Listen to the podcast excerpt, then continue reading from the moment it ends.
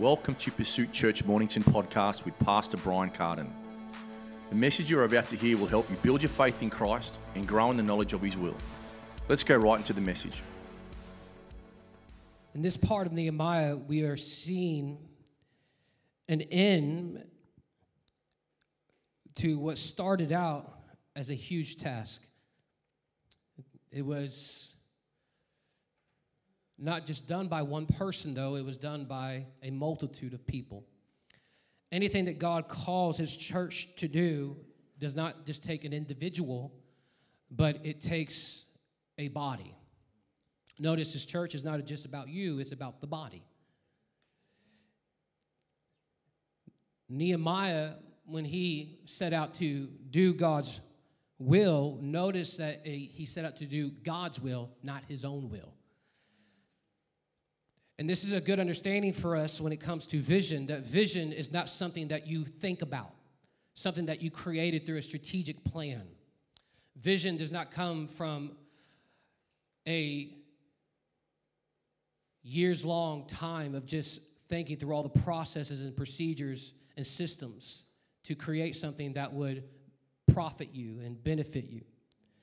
No, when it comes to godly vision, it comes through the prophetic voice of God. It comes directly from the infinite God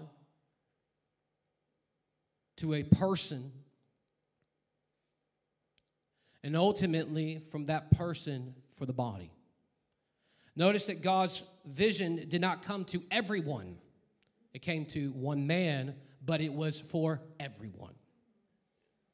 And I think the church and sometimes ourselves find this difficult because we think it should come through me. But the reality is, that's not how God does it. God has gifts and callings that He places on every person, and they are all different from one another. We all have different functions from one another. We do not all function the same way, and that is good. Can I get an amen? If your desire for something is because of status, because of position, because of self desire. You want to be seen a particular way, you want to be heard. Then you are already starting on a dangerous track that will ultimately lead to your destruction because that comes from a place of pride. Godly vision does not come from, oh, I think I can do this. Let's think of a plan. Godly vision does not come from a way of making more money, a way of having greater status. No, God's vision comes from when you get to a place spiritually where you are undone. It comes to when you get to a place where you've had enough of the direction that you may be going in, or the direction that the world may be going in, or a direction that a country may be going in. See, he waits, he tarries for that right person, for that right body of people, that remnant, which we heard in prior weeks. How come God did not rebuild the walls before Nehemiah? Never thought about it. Was there nobody else? What took so long? We know it was over 146 years. Why? Was there no one as full of faith as Nehemiah? Was there no one as good as Nehemiah? What if it wasn't about any of those things, but what God and His sovereignty and His goodness and who He is chose Nehemiah to do? What does that mean for us today? What if there's things that God calls us and chooses us to do that's only for us and us alone?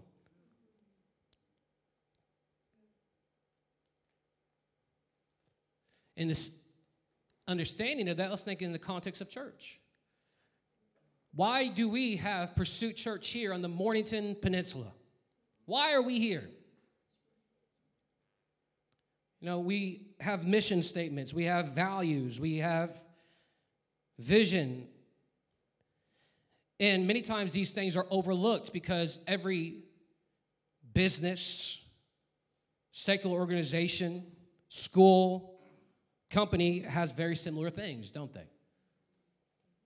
And we just create something. It's easy now. You can just type it in ChatGPT, give me a mission statement, and type in three words, and you'll get a, a great mission statement. Again, what if it's more than that? What if it's God ordained? What if it's God put us here on this very specific region on the map to be the salt of the earth, to be the light of the world, to live a life that influences the region that we're in? What if you're here right now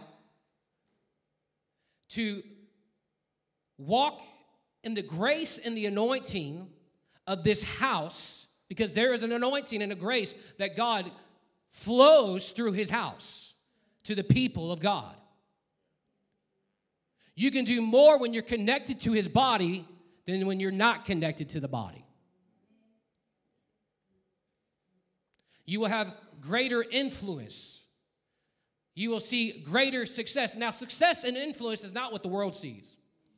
And that's the problem with the modern day church is we see it in a way where success is identified by the amount of people or the amount of dollars. But let me help you. That is not the way God sees success.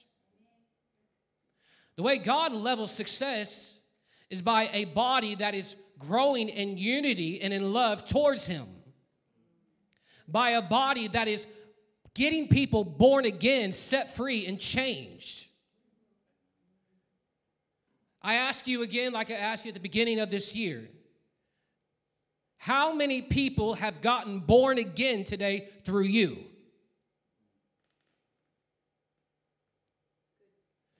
We have allowed salvation or preaching the gospel or witnessing or testifying or just telling people of Jesus to be a huge issue when it's not.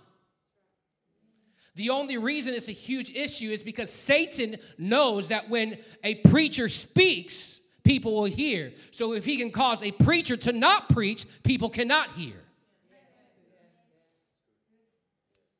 See, God's vision for us is so that we will take it, run with it, and preach it and proclaim it to everyone around us out there. You see now in Nehemiah chapter 10 where they turned their heart to God. They got back in the law or the word, which is the first five books for them at that time. For us, we had the Holy Bible. They worshiped, they prayed, and because of that, now they're going to make a covenant with God. For many years, they have not been in covenant with God. And now they're going to make a vow to walk in obedience with Him. And this happened because of being in the Word and in worship and in prayer for such a long time.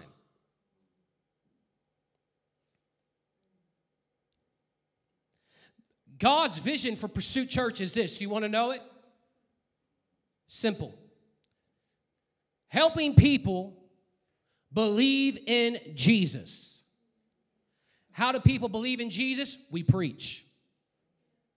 Everything that we do as a church is preaching. Preaching. Today, maybe you didn't know, but let me help you. You're a preacher. You're a preacher. Now, I know that we have used that word interchangeably with pastor, with church leadership. No, but what the Bible says that we are all a witness.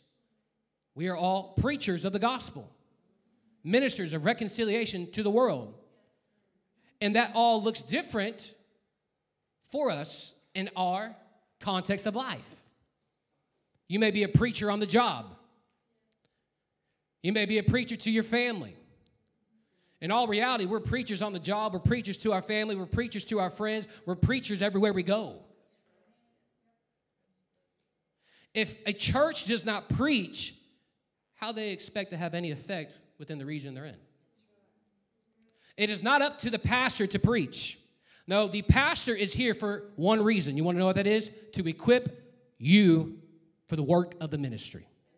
But it has turned in a lot of ways to where the pastor is the one that brings the people in. We do relative, we do relatable things. Uh, we relate to the world. We entertain the world to bring them in. The moment you start entertaining people, you'll have to keep up doing that for the rest of your ministry. If the gospel is not good enough, we have an issue. And you say, well, you don't understand. There's a world out there that doesn't see it that way. I do understand.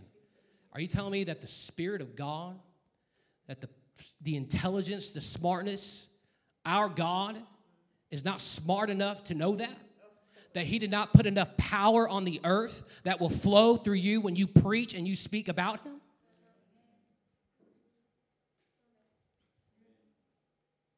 Why do we think we have to reinvent this?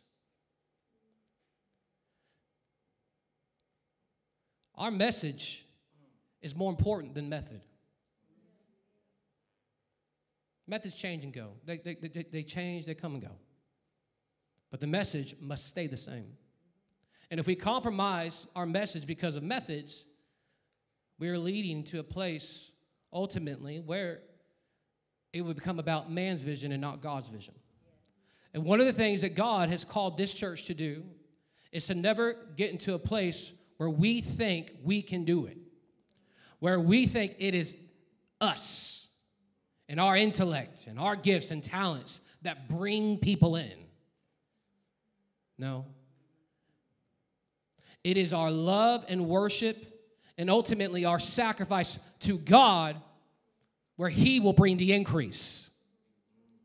God is the one that increases His church, not a personality, not a worship team, not an album, not a way or a style. And we as Christians, for some reason, have allowed that to get within us.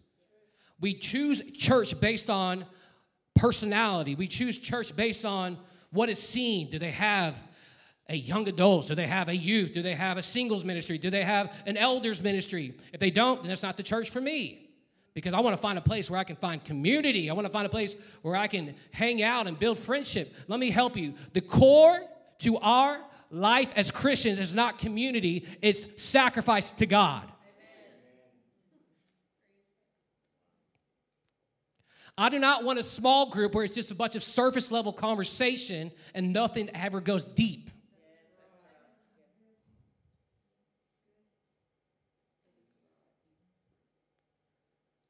And the reality is, we have to make sure that our desires and wants do not get in the way of His desires and His wants. I'm not saying you can't have a small group. Don't hear me in that way. I'm talking about vision, I'm talking about motive, and I'm ultimately talking about surrendering unto God everything. This is why Nehemiah was able to rally up people because, again, going back to Nehemiah 2, they saw that he heard from God. That's what caused people to rally up together. It wasn't that Nehemiah had this good, strategic, awesome, well made out plan. Now, let me help you. He did because he did the right work and he worked diligently and in a spirit of excellence to God. Let me help you. You still have to have that. You can't just be given a word from God and just say, well, it's going to happen. It's just going to work. No, you got to work the ground. Let me help you because some people think, well, if God gives me words, it's going to happen. No, it won't. No, you're going to have to work your brains out. It, there is a cost. Let me help you. Does your marriage cost something? Yeah, it work. It's work, isn't it? Can I get an amen? Raising up kids, is that a work? Oh yeah, it ain't easy. Why do we think church is going to be any different? Why do you think your relationship with God will be any different? It won't. It's work. There's going to be ups, downs, left, right, high moments, low moments. It's part of it. See, I think sometimes people of faith, we think, well, we're not going to go through anything, that we're immune to all things. No, because you are people of faith, you will go through a lot. Your faith will be tested. You will learn how to stand and be secure in Jesus in moments of suffering, in moments of pain. in moments of attack. See, fulfilling God's vision is costly. And that's the title of the message. Fulfilling God's vision is costly. It's going to cost you everything. In the past two years, one of the things I've understood about vision and fulfilling God's will and purpose for my own life is my character has to change. It hasn't been easy for the past two years. Because when you go on a path of wanting to honor God and walk in reverence of God, you notice that there's things within you that have to change in order for you to go into the next place that God has for you. And let me help you for anyone in this house today the reason why you probably have not made it to that place where God wants you to be in in the next season of your life is because of your character. It's because of the decisions you are making still. It's because of the cycle that you're staying in. But if you will allow yourself to get into a place of saying, God, I want to grow, I want to commit, I want to be found faithful, I will do what is necessary, I will give up what I have to give up, I will make a decision to go into what you want me to go into, I will diligently, through discipleship, through love, because ultimately, what is obedience to God? Love. It's love. It's love.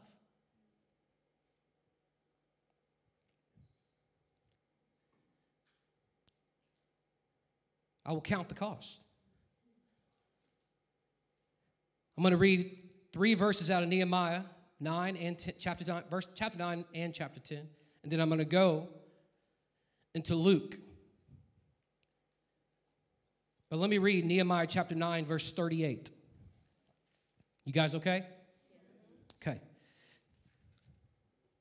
Verse 38 says this verse or because of all this we make a firm covenant or we make a solemn promise putting it in writing This version or translation, ESV says, we make a firm covenant. Say covenant. In writing. And the sealed documents are the name of our princes, our Levites, and our priests. So, we're to a point, now we're in chapter 10. So, verse 38 out of chapter 9 said, This is what's going to take place. We through the revival, through the Spirit of God coming upon the people. We are back in a place of unity, back in a place where we are observing His law, where we are walking in obedience. Now we're just going to go a step further and make covenant with you. We're going to make a covenant of saying, if we don't do this, well, there's a curse on us. And if we do do this, then there's a blessing upon us. And is the same thing that God did with Moses and the people of Israel when they came out of Egypt. And it's the same way what we have today, where we make a covenant with God through Jesus' blood. Now, the good thing though, you're redeemed from the curse. There's only blessing. Come on. The Bible says you're redeemed from the curse of the law.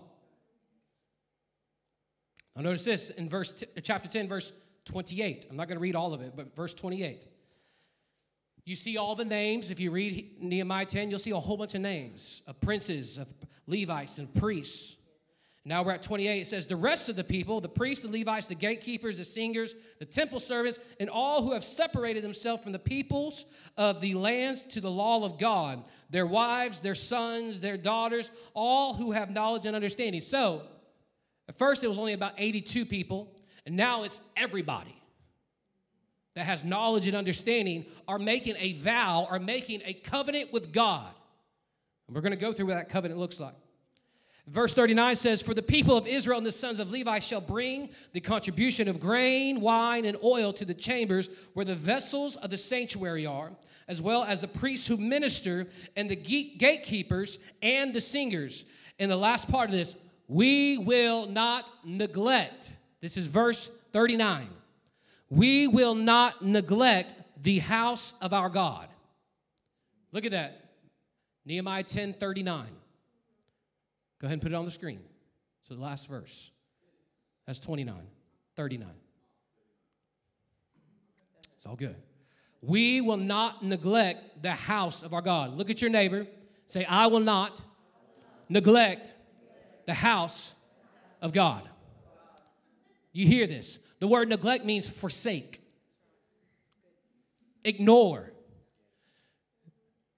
These men and women made a vow, a covenant before God, saying, We have experienced your love.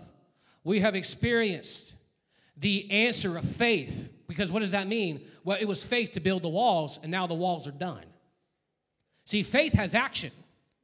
And what happens when you see the finished work of your faith? Oh, it brings you to a place of praise. It brings you to a place of rejoicing. See, what if right now you're just in a place of faith, meaning you are wrestling or contending for the faith? And what if this fight that you're on, because it's a fight, oh, it's a fight right now, it's fighting your personality, it's fighting your character, it's fighting your weaknesses, your strengths. It's taking everything that you have in order to stay afloat, in order to stay in faith towards God. How many of you feel like that right now? Nobody? Some of you do? Look, let me help you. If you don't feel like that right now, then I would have a, a, a tough conversation with you later, but I'll say right now, are you even a threat to the enemy right now then?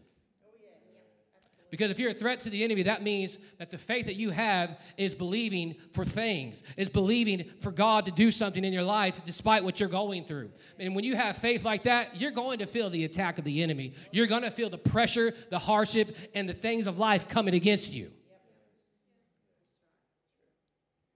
That's how you know you're following after God because look at every single person in the Bible that fulfilled God's vision.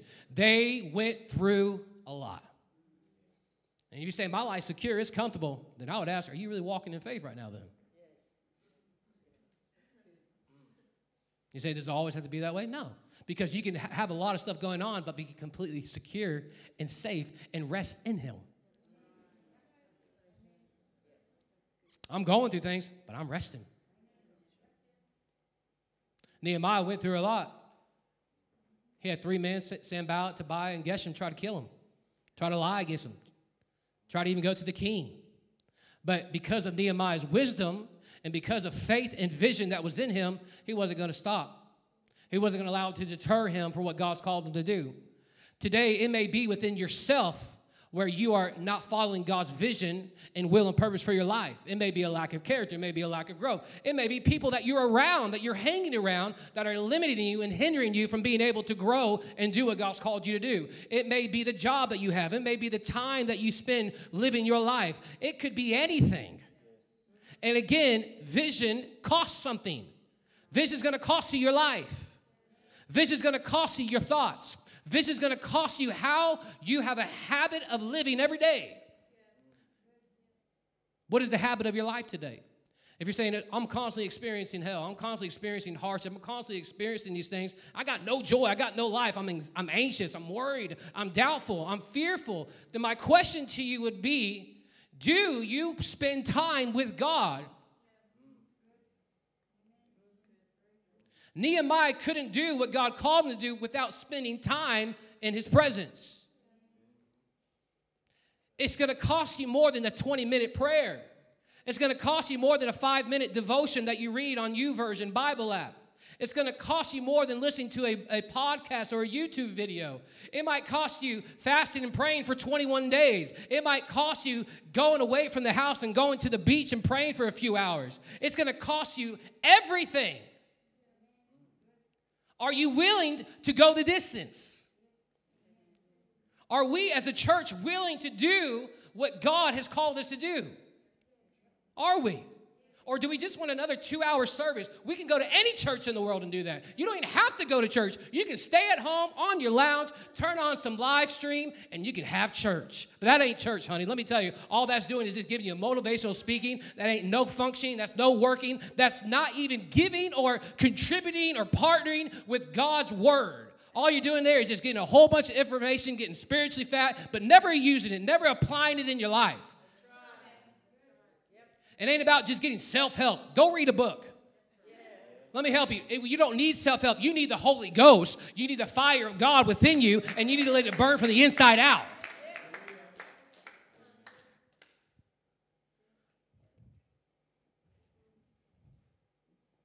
You can't live this life like the world. I feel that strong in my heart right now. Thank you, Holy Spirit. You can't live life like the world. How do you expect to serve God when you want to live like the world? And maybe that's the reason why you ain't experiencing God. Maybe that's the reason why you haven't walked into the fullness of God. You're still trying to live like the old you. You're dead to it. So stop.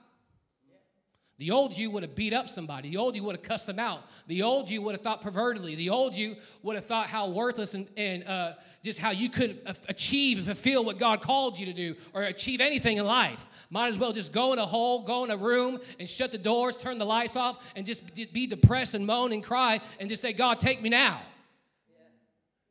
No, that's the devil and that's a lie. And if he can hinder you and cause you to think that way, he's won. Because there's people all around you that need the gospel. There's people all around you that need the vision that God's given us. The vision is not just for me, the vision is not just for even you, it's for the region. We talked about harvest this whole year. Harvest. And you may say, well, I don't really see the effects of harvest in our church. My question would be to you what have you done this year rather than complain about it, what have you put your hand to? If you got on the back of the plow, started plowing, what have you done this year? It's easy to criticize something. That's all Sanballat and Tobiah and Geshem did. They criticized it. I could just imagine. You know, because Nehemiah obviously records it, but just think about it in real life being there. I guarantee you they would have been a hassle. Do you ever feel like you're just doing what God's called you to do and there's someone that's constantly criticizing it? Constantly saying something, and they know how to say the right words that just tick you off, right? And you know you got to walk in love and walk in the right spirit. You got to walk and take a high road. You got to have integrity in your heart and just have godly character. It ain't easy, is it? But it's necessary because it's love. You don't get it right just to chew people out because they do you wrong. You don't get it right to have ill thoughts towards your brother in Christ just because they said something wrong or you, they did something you didn't like. No, you got to walk in love. That's the only right you have is a love walk. That's the only right you have in your marriage. It's a love walk. It's love. That's the only right you have towards your children, towards your family. It's love. I didn't say you have to be ran over and just be taken advantage of. There's wisdom. But if you do it from a place of an offense, you do it from a place of, I'm going to vindicate myself. I'm going to get revenge, be careful. Be very careful. Go to Luke. It's costly. Notice what Jesus says.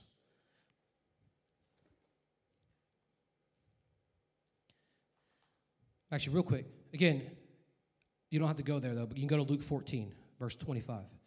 But I want to say something. They did not neglect the house of God. So a covenant with God showed that they were not going to neglect God's house.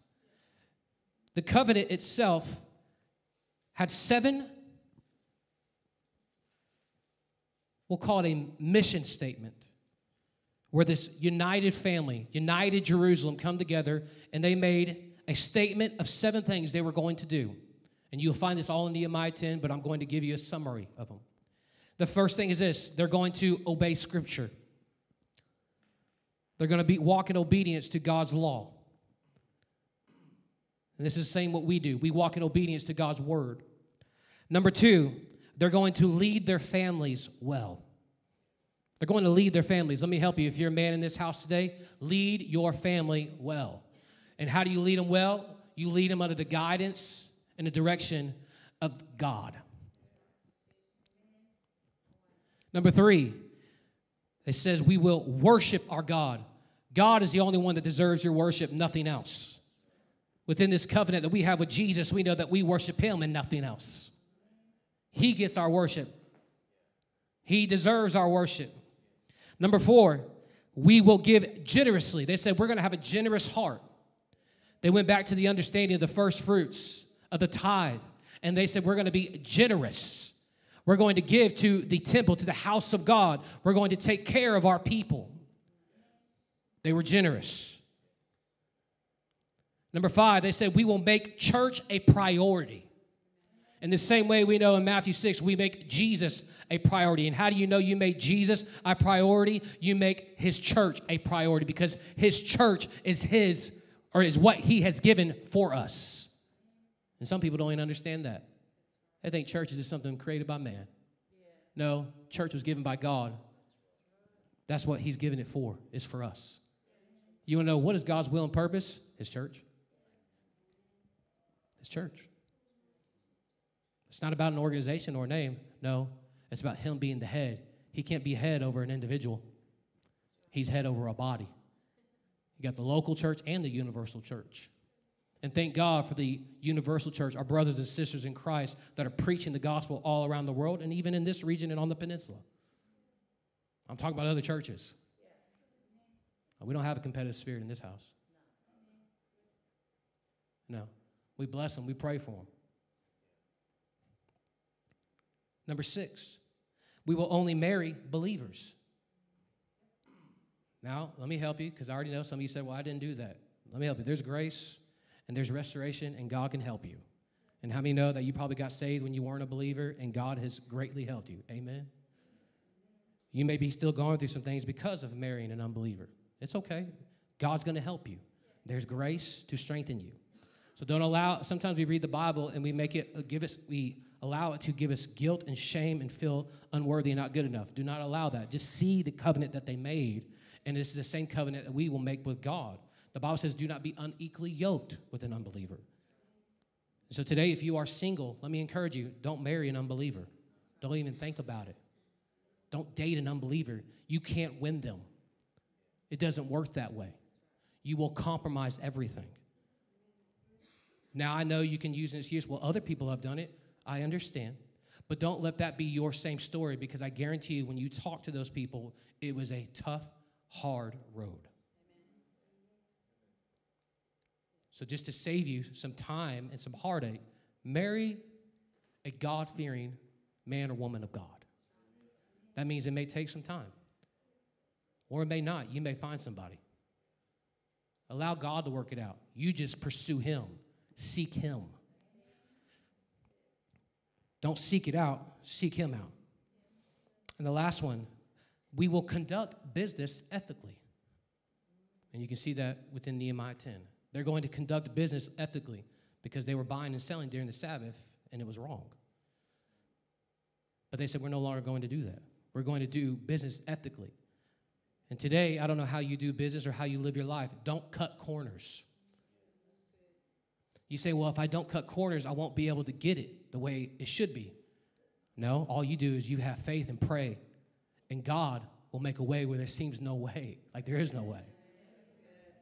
You don't have to cut corners, you don't have to be unethical. Come on. We're God's people, and we make right decisions, godly decisions. Because think about it the decisions you make, say you're unethical in business, you're unethical within your life and things and decisions that you make. Well, that is a witness to people all around you. How can you be a witness to an unsaved per- person or an unbeliever when you're living and doing business unethically? Doing it ungodly, not doing it rightly. Don't be caught in those things. And if you are, get your heart right. And it may cost you some things. It may cost you something. That's fine. But at least you're getting your heart right and walking in obedience towards God. Again, a covenant is what they walked into, or what they created. It's a bond, it's a vow. A covenant will always cost something. And when you make a decision to be in covenant with Jesus, it's going to cost you everything. It's going to cost you your self life. It's going to cause you comfort. It's going to cause you ease. It's going to cause you even some of the passing pleasures of this world. Notice I said passing pleasures. Pleasures for a moment, but they're passing. And we know that we're not living just for today, but we are eternal beings. One of the things that we see when it comes to the people in Jerusalem that made this covenant with God. is two is a train of thought, but we may sometimes have this different train of thought. Let me read it this way. You may say today that I feel I should change. If the people within the city of Jerusalem said, I feel like we should build the walls, that doesn't build the walls. I feel like we should come together and do something. I feel like I should have a good marriage. I, I feel like I should go out and preach the gospel. I feel like you can feel like that all you want, but there's a better way of thinking, and it is this we will do something to change. We will do something to build the walls. We will do something to see this house have an effect on the region. We will do something. I will do something as a husband to make sure my marriage lasts. I will do something as a wife to make sure my marriage is strong. I will do something as a parent. I will do something to see change in my body. I will do something to see God's promises come to fruition in my life. I'll walk in obedience. I'll walk upright. I'll walk with the right heart in the place of love towards God. You see the difference. You can say, I feel like something should happen, or you say, I will make something happen. There's a lot of people saying, I feel like it. And those least 20 years, 30 years, probably their whole life. Well, I guess I missed it. I'm too old now. Let me help you today. If you're older, if you're past 60, your life's not done yet. You're not done yet. I don't believe that. You know why I say that? Because I feel like we live in a time where you know you retired a certain like around 65, 68, right? And you're done. Just go live your life. Look, the reality is, if you still got breath in your lungs, you can be a preacher of the Word of God. And that's okay. You can still cut your grass every day and chill and hang out in the lawn, but go to the shops and go get some people born again. You know, go to the cafe, grab your Bible, just open it up, and just, man, let, let people walk by like, hey, what, are you, what are you reading? A public covenant that they made meant this one thing accountability. A public covenant means accountability. See, God, and we say it in another way of stewarding. We're accountable for how we steward this. I know, and I hope just as much as you know, that we're held accountable for how we live our lives. We know that every single one of us, just like the Bible says, we will go to the judgment seat of Christ. That is for every Christian.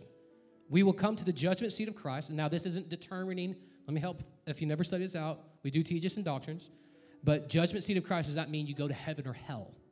Okay? No, the judgment seat of Christ is for every believer. You're already going to heaven, it's based on how you lived on a believe as a believer on the earth and what rewards you get or do not get. There's rewards that come from the way you live. There's a reward for someone that is martyred for their faith. There's a crown. The Bible talks of seven different crowns. So don't think of it as you're going to go to hell if you go to the judgment seat. That's not it. Now, the judgment seat of Christ is for every believer and to hear, Well done, thou good and faithful servant. Amen. Come on, how many want to hear that? And you don't, don't, don't make you think, oh, I made mistakes. I'm not going to hear that. No, that's not the truth. It's a lie. But it's accountability. They knew that making a public covenant with one another in front of their families, in front of their wives and their children, to the whole world, it was accountable how, for how they were going to live. See, in the same way, we have an accountability of the covenant we made with Jesus. And some people treat this covenant with Jesus like it's nothing. Like it's just, I'm a Christian, I'm going to heaven, that's it. I'm going to live my life any way I want to do it. And I would ask, even if you're saved, then. Because being a Christian does not have a title or just, you, when you become a Christian, doesn't mean you just become something, but you can live any way you want to. No, how do you know you've given your life to Christ? There's a transformation in your heart. You change.